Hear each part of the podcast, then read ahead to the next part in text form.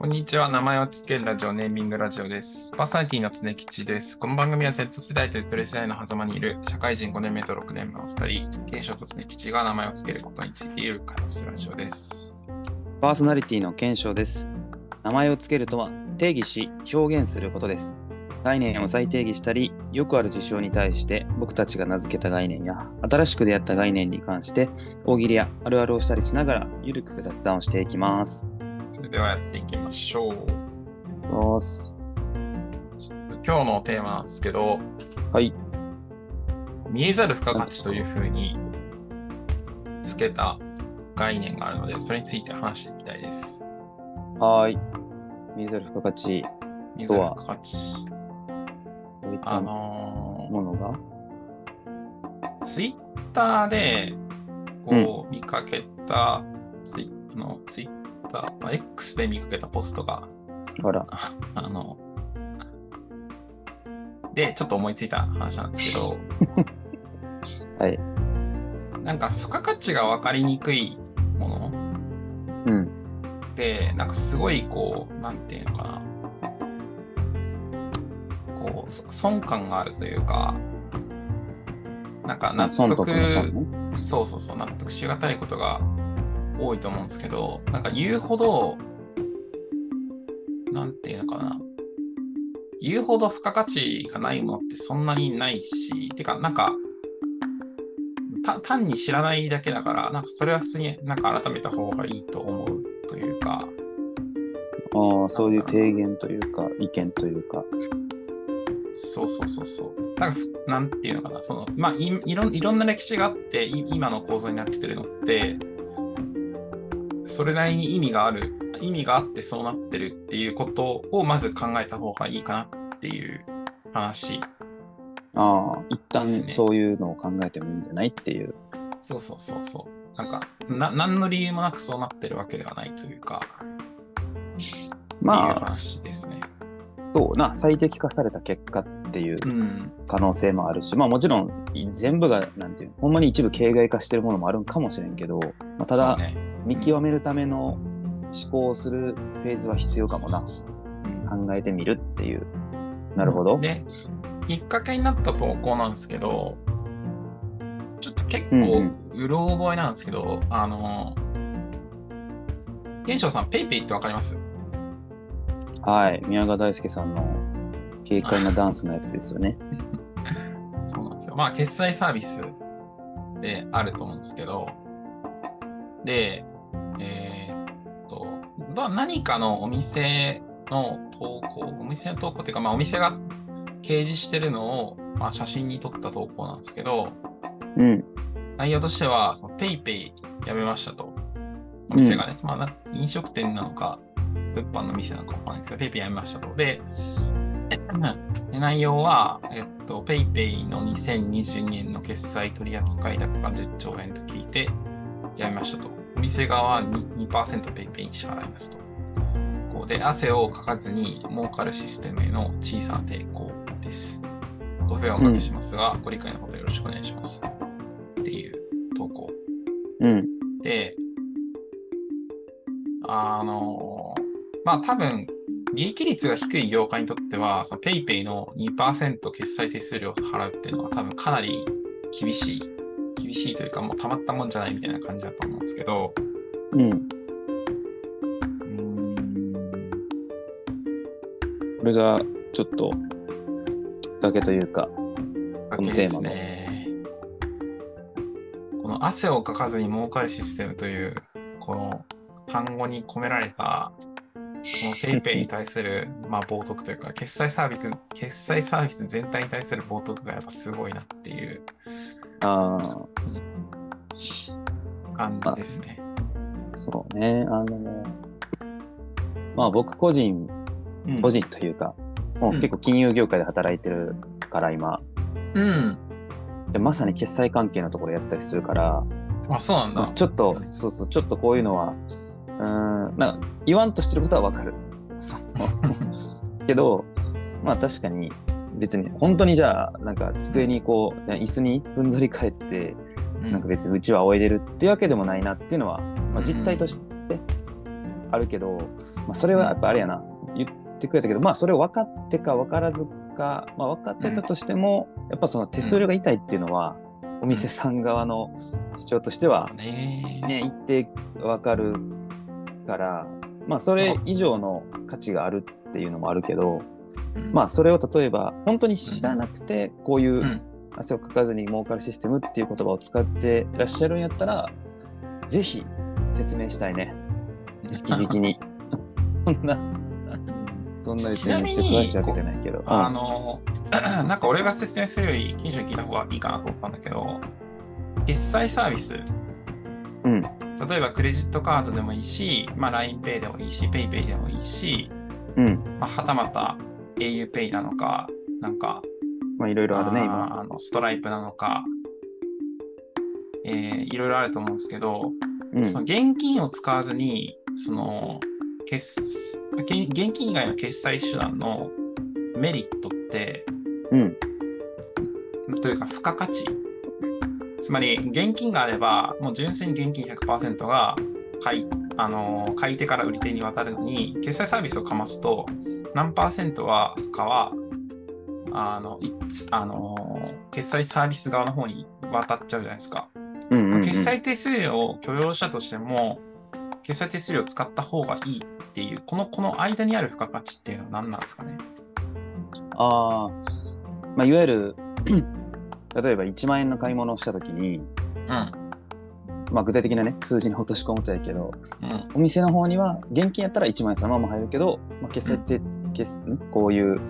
手数料ね。なんや。そう手数料がいわゆるキャッシュレスとかまあ非現金の時やと、うん。まあ、カード会社含めて何パーか持ってかれるからうん。実質ちょっと金額は適当に言うけど、まあ、9500円しかお店側の手元に入らないけど、この500円以上の価値があるかどうかみたいなところよね質問としては。そうそうそうそうそうそう。結構月並みな回答になるけど一つは現金扱うコストが減るみたいな。あの例えば現金のみやった場合ってなんか銀行にお釣りをある程度用意しに行かないといけなかったりとかをして、うんうんうんうんあのそれこそ僕はバイトの時に朝今日のお釣り用意してみたいな感じで、なんか10分ぐらいかけて銀行まで行ってなんかうん。5000円札何枚1000円札何枚500円玉何枚みたいなこう1万円から崩したりしてそれをまたレジに持ってきてみたいな、まあ、結構その簡単に数値化はできないけど、まあ、人件費なのか、まあ、現金を扱うコストは少なくともまずお店のコストっていう点では減る。のと、まあ、ただこれは現金とキャッシュレスを併用しちゃうとあまりこのメリットはないかも。結局現金は一部扱ってるなら。あだから完全にキャッシシュレスにするならそこは結構ュ生きてくる。っていうのと、まあうん大きくもう一つは、まあ、主にクレカとかに言えるけど客単価は上がるって言われてるえー、そうなんだ。だから財布に1000円しかないと1000円のものしか買われへんけどクレジットカードなら、まあ、上限値の範囲内では使えるからなんか1500円のこれ気に入ったけどちょっと財布今ないから買わんとこうかなってなるのをあの、まあ、クレカならあでもクレカやし別に1500円消えるわっていう、まあ、すごい単純に言うとね。そうね。例えばそれが金額上がって100万円とかなったらさなかなか現金で100万持ち歩くって難しいけど、うん。確かに確かに。クレカならみたいな、まあ、ざっくり言うとこの2つかな。ちょっと長くなったけど。だからあの一定メリットはある。あと、まあ、もう一個付け加えると、なんか QR コード系はあんまりないかもしれんけど、クレジットなら、まあ、インバウンド、あの、海外の人とか、これから今、旅行というか全面的に解禁されると、現金しか使えないってなると、ちょっと選ばれにくいみたいなのがあるかもしれん、海外の方に。やっぱその、日本より海外の方が、キャッシュレスの浸透率が高いから、韓国とか8割か9割じゃなかったかな、確か。あの決済におけるキャッシュレス割合が。まあ、そういうのはもうあるかな。キャッシュレスがデファクトスタンダードになってるので、ってことですね。つまり。そう。まあ、なので逆にそれを入れないと取りこぼすパイもあるよっていうところかな。なるほどね。まあ、ちょっとなんかめちゃめちゃ専門的っていうか、その業界の話をしてたけど、まあ、なんで、まあ、はために見たら確かになんか機械置いて、もう一機決済ごとに何パー何パー何パーみたいな感じにはまあ見えちゃうけど、まあその裏ではお店にこう端末をそもそも置きに行くとか、そもそもお店とそういう置かせてくださいって契約をするとかはいはいはい。っていう加盟店、お店を広げる開拓活動もあれば、まあ、クレジットとかやったら、クレジットカードを発行するコストとか、あのプラスチックのお金ってみんな払ってないと思うんですよ、基本。本あれはまあカード会社負担で当たり前かもしれんけど、まあ、ちょっと話し出すとね、きりないけど、まあ別に汗はかいてないわけじゃないです。なるほどね。まあ、ただやっぱそれをね、みんながじゃあ知ってるかっていうと難しい。それこそ僕も何他の不動産業界とか、うんあのなんか言われても全然知らんことも多いから、あの、うん仲介手数料とかに大きな疑問を抱いてるけど、更新手数料とかね。あでもそれはなんか事情あるんやろなと思った。あの、うん向こうには向こうの。そうですね。うん。現金を扱うコストそのものが減るっていうのはなんかすごくわかる。なんか、個人タクシーとかで多いんだけど、決済手段が現金のみだと、そもそも払えなくてどどうしようもないみたいなケケースがあったりする。それでトラブル、例えば1500円に対して、もうごめん、万冊しか持ってないよってなった時に、そもそも払えないみたいな。うん。要はその、い1000 1500円に対して1万円だと、8500円の追銭が必要になるんだけど、うん手元に8500円ないから、なんか払いようがないとか、そういうのは聞いたことあるな、現金を扱うのにもそもそもコストが発生するっていうのはちょっとあんまり思いつかなかったな。まあ、用意する側のね、あれが、うん。なんかちょっと今ので思い出したけど、うん。ごめん、一瞬だけね、あの、うん。個人タクシーとかって現金のみとかやったりするんだよね。あの、うんで、なんか大手のとこは、まあ、あの、何？電子マネー含めて使えたりするみたいなんで、結構この、の前の会社の飲み帰りとかに、現個人タクシー来たら見送るみたいなのがあった。あーあ結局、ああ、あの車は、だから、まあ、どっかで拾ってるんかもしれんけど、お客さん。少なくとも、自分たちで言うのも恩着せがましいけど、あ、ちょっとお客さん一人逃してますよ、みたいな、すごい思ったことがあるな。あーまあただまあ、お客さん側の、お客さん側の現金を扱うコストも減らしてるってことなんですよ。まあキャッシュレス手段って。まあ、結構お店とカード会社に直接は影響しないけど、まあ、お客さん側でも確かに、そうね。あとなんかその客単価が上がるって話も面白かったな。まあ、ちょっと今具体的金、減ってるお金自体は変わらないのに、キャッシュレスになることによって、なんかそもそも使うお金の量自体がそそもそもが増えるっていうのは結構やっぱ面白いな。なんかな、うん不思議な感じがするというか。日常生活ではあんまり変わらんかもしれん。まあ、旅行とか、大きな金額の買い物するときとかはうんあるんかもな、そういうの。まあでもやっぱりなんか聞くとやっぱそうだね。なんか付加価値がやっぱなないように見えても結構やっぱあるんですね。単純にこお金が売り手から、買い手から売り手から移動するっていうここの一つとっても。うん。まあ、今のはお店側から見たメリットやから、お客さんはお客さんでなんかポイントつくとかまたいろいろあるけど、うん。まあ、だから結構ね、体力勝負になってるよね。あの、お店からの手数料下げてっていう圧力もカード会社に多分行ったりしてるし、うんうん、でカード会社はカード会社で今あの還元率が高くないと選ばれへんから、そこももう未然に切って、ポイント還元金融商品って基本的にコモディティになりやすいですよね。まあ、だからなんか取り扱い10兆とは言いつつ別に10当たり前やけど10兆丸々利益なわけはなくて、そこにどんだけコストが、まあ変な話、そこに何 ?9 兆9000億円のコストがかかってたら、実質利益って1000億とか、みたいなのもあったりするから。っていう感じ、まあみまさに見えざる付加価値かな。なんかあんまりその現金取扱いコストを普段意識してる人はおらんと思う。あの、それはお店、今回の話一旦取っ払って個人においても、そうね。ATM に並ぶ時間とか、うん手数料とかもそうやな。銀あの銀行の ATM で手数料取られる場合とかも、あれこそポストよね。そうね。いや、めちゃくちゃ勉強になるな。面白いな。うんまあ、でも、まあ話してて思ったけど、やっぱりその、付加価値、見えざるというか、見えざる付加価値というか、その、やっぱ見えてない付加価値に関して、やっぱなんか不当だなと感じちゃうことが多いけど、やっぱ背景情報とかをちゃんと知っていくと、やっぱりその、なんていうのかな、言うほど汗をかかないものではないなってやっぱ思うし、そういうのはやっぱありますよね。なんか、似たような話として、なんか、商社とか卸とか、なんていうのかな、うん。仲介業者的な存在の付加価値って分かりにくいと思うんですよ。うんうんうん。で、えっと、僕あの、誰だっけ、か片桐慎之介さんっていう方が書かれた、あの、ノートの記事があるんですけど、それ結構面白かったんですよね。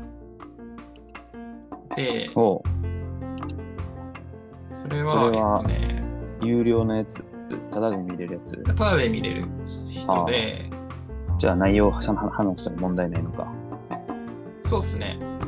ちょっと有料ならね、あれかなと思ったけど。決して誘導、誘あの、なんか、商材に誘導してるとかではなくて、普通に面白いな違う。と。でなんか有料の内容さ、俺らがタダで言っちゃったら問題かなっていう。そうそうそうそう、そういう。うんまあでも無料公開なら全然。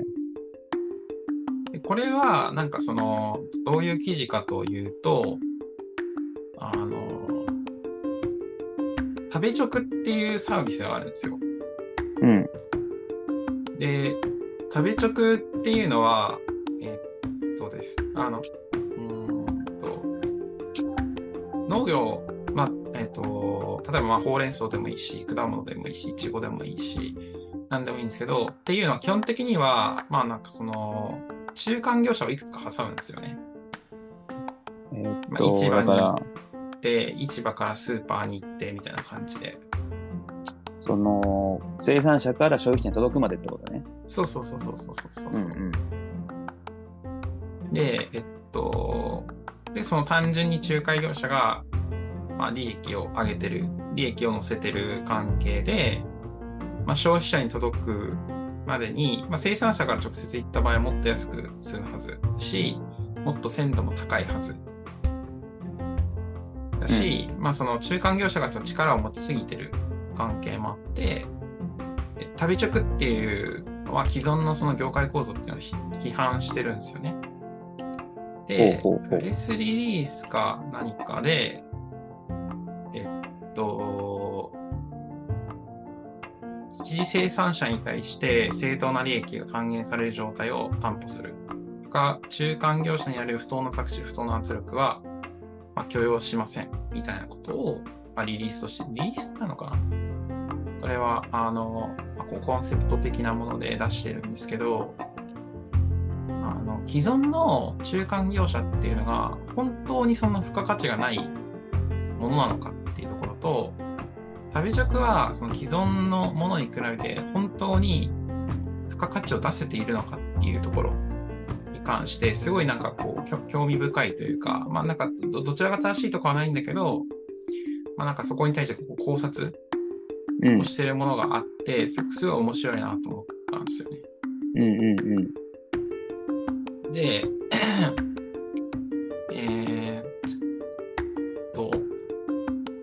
そそもそもなぜ中間業者がいるのかって話なんですけど、いまあ、いろんな問題があって、例えばその、中間業者がいないと取引の個数自体が増えるんですよね。個数っていうのは、例えば、えっと、まあ、100人、100人の消費者がいて、で、まあ、えっと、のの農家がありますと。で、これを、えっと、100人の消費者に届けるために、まあ、中間業者がもしいない状態だとすると、100回取引をしなきゃいけないんだよね。数ああ、総当たり戦みたいな感じ？そうそうそうそうそうそう。100対100のこそうそうそうそうそうそう。だから100、まあ、例えば100人の農家に対して100人の消費者がいたら、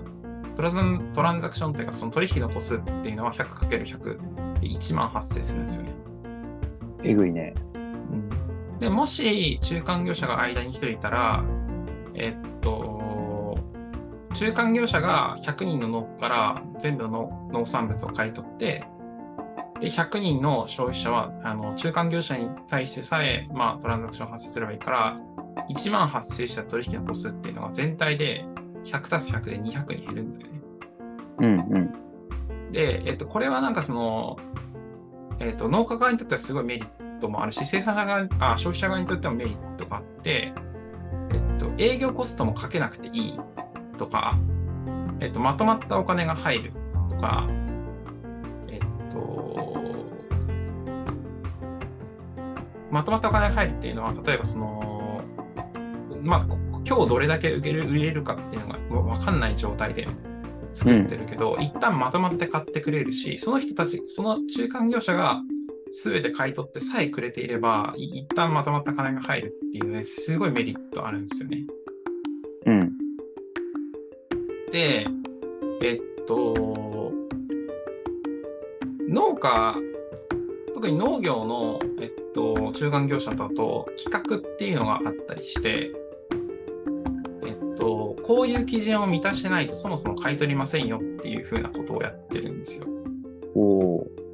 で、そそれがあることによって、えっと、この、この生産物っていうのは本当に安全なのかどうかっていうのをいちいち気にしなくていいんですよね。ああ、最低限の基準。それ消費者側が消費者からして。うん。で、えっと、農家側からしてもやっぱりメリットがあって、この企画にのっとってますよって言ったら一旦安心してくれるっていうのもあるんですよね。うん。いちいち、まあ、本当に消費者と1対1で取引してると、こここれはこうなんですよっていちいちアピールしなきゃ、まあ、営業コストの話もつながるんですけど。っていう、まあ、そういうのがあって、まあ、まあ、いろいろあるので、ちょっとそれはあの概要欄に載せておくんですけど、なので、すごいいいなっていう。何やねん、その割り方。中間業者って、やっぱりそういう意味では、めちゃくちゃ、あの、付加価値があって、そういう構造になってるから、なんか全くないと思って、あの、見ない方がいいんですよっていうのは、なんかめっちゃそうだなって思った。けど、付加価値って、まあ、見えざるというか見えないよねっていうふうに思うよね。まあ、だから情報をやっぱ取得しに、なん行かないといけないってわけではないけど、なんか、ちょっと知らずに批判するのはもったいないなと思うな。あのうん。いろいろ調べ回れとも思わんけど、なんか、まあ逆に言うと、その、なんやろ、価値提供してる側も、なんかアピールしていくことも大事だと思うけどね。あの、うん。交通行ならずに、見える付加価値とかにした方が、なんか、だって、あの、納得はすると思うのよね。なんか冒頭でも出たけど、割と最適化されて今の状態になってる。ある種こう、淘汰されたとか、合理的になって残ってる部分が大半やと思うから、今ある仕組み、が説明すると、あ、そういうこと？みたいな結構あるぞ。あの、それは、だから、まあ、もしかしたら冒頭で出した、なんか、お店の方は、それこそ、まあ、手数料分は、うん。あの、キャッシュレス企業側に払う手数料分はだから得してるから、でね、それで結果的に良かったのかもしれんし、まあ別の世界線では、実は、あの、現金じゃなくてキャッシュレス一本にしてればもっと儲かったかもしれないし、まあそれは結果わからんけど、まあでも、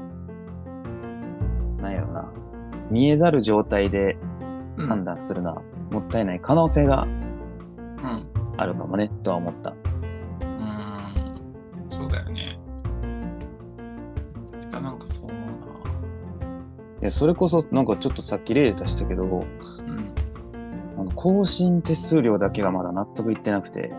不動産の新手数料ね。賃貸の、なんか、いや、言葉を選ばずに言うと、こう、住み、継続して住んでるから、むしろうんちょっとキャッシュバックしてほしいのよ。あの、だって空き部屋になるリスクがなくなるわけやんはい、はいはいはい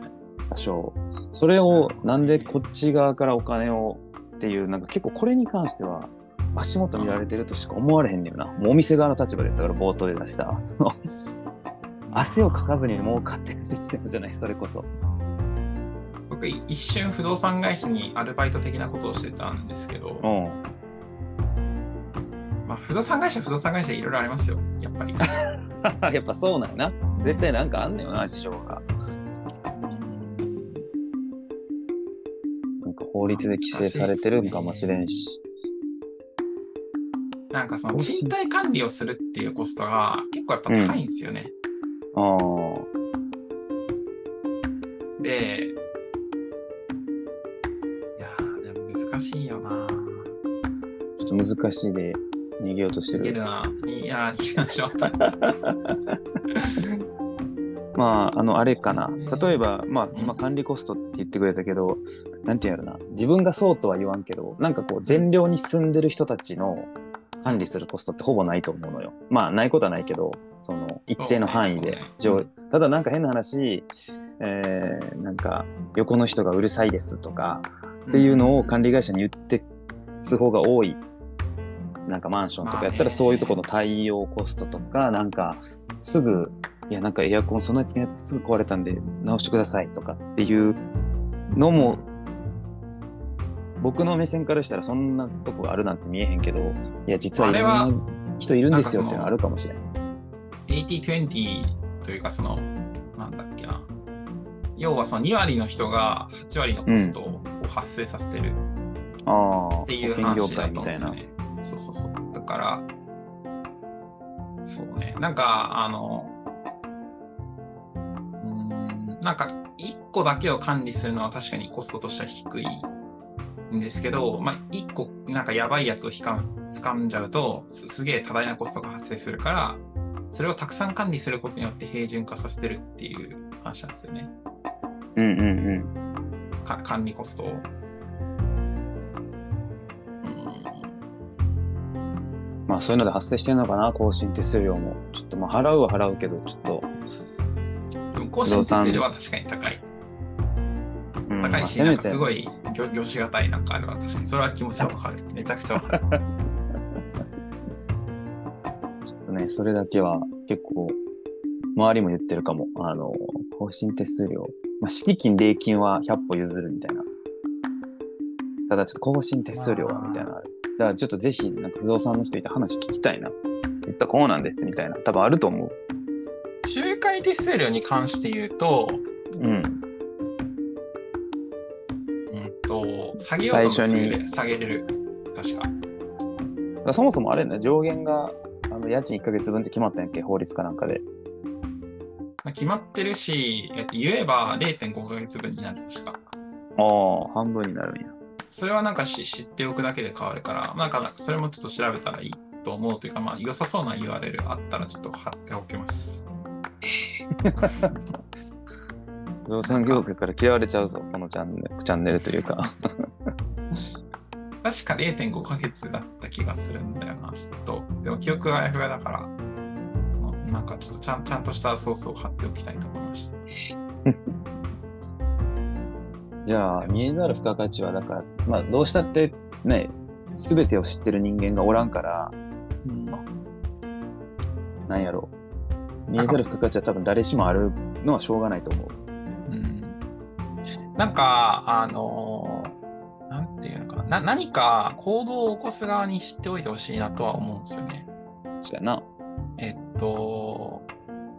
まあ、お店の人が、まあ、こういうことを言ってしまうっていうのは、まあ、ペイペイ側のその営業の際に、まあ、ちゃんとメリットを訴求できてなかったっていうのはあると思うんですよね。普通に。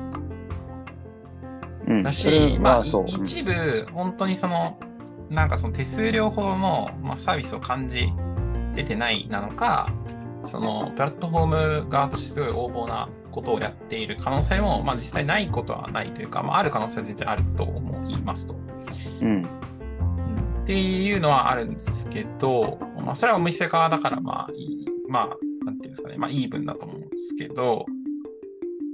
まあ気になったのは、まあ、ととはいえ、そのお店側の方で、なんか、一旦その、そそういう、なんていうんですかね、プラットフォーム側に多少なんか、まあ、経費払った方もいい気がするんだよなっていうのがちょっと思ったのは一つと、あとは、なんかその、何かこう、既存の構造、業界構造とか、既存のこの、なんていうんですか、もう出来上がってる仕組みに関して、なんかこれはおかしいって思うのはまあいいと思うんだけど、そうなってるにはそうなってるだけのなんか理由というか、付加価値はあるんだよっていうところに、多少思いを馳せた方が、なんか筋違いにならなくていいなとは思うんですよね。そうやな。まあ、冒頭の例で言ったら別にお店がどの決済手段を選ぼうと選ばまいと別にビジネスなんだから全然いいと思うのよ。あの、うんうん。うん常吉が言ったみたいに、ペイペイ側がちゃんとうまく僕、ここになんか答えれなかったというか、っていう結果で、一件その逃したっていうだけで別にお店がどうとかっていうのは全然うんないから、で、しかもそれをさ、周りがさ、いやいや、キャッシュレスの方が、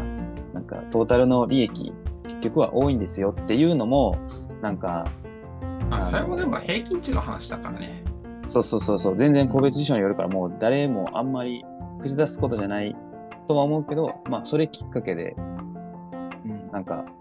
考え、いろいろその、卸とか、のところを考えると、なんか、まあ、一定、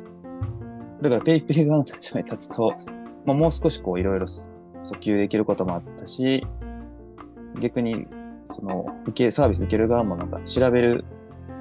とより良い。調べた上で別に選んでも別に、けんなんていうの、より良いですね、判断が、意思決定ができるから、うん見えざる付加価値は多分誰しもあるけど、何かしらのアクションはした方がいいかな。あの、というのは思ったかな。まあ、自分に対しても。だからちょっと不動産のやつはちょっと調べようかな。この後。うん。そうね。調べたうん方がいい。ちょっと文句言ってるだけでは良くない気がしてきたわ。そうね。いや、まあそうですね。本当にそうだと思います。まあそんなことを思いましたということで。はいえーっと、ね。えーっと、名前を付けるラジオでは、皆様感想、質問、疑問のお便りも大募集しております。えー概要欄の URL から、えー、フォームを入力してもらえると大変嬉しいです。ツイッターで感想をつぶやく場合は、ハッシュタグ、ネーミングラジオ、すべてカタカナで、ネとミの間は伸ばし棒でお願いします。感想をつぶやいてくれたら大変励みになります。それではバイ、バーイ。バイバイ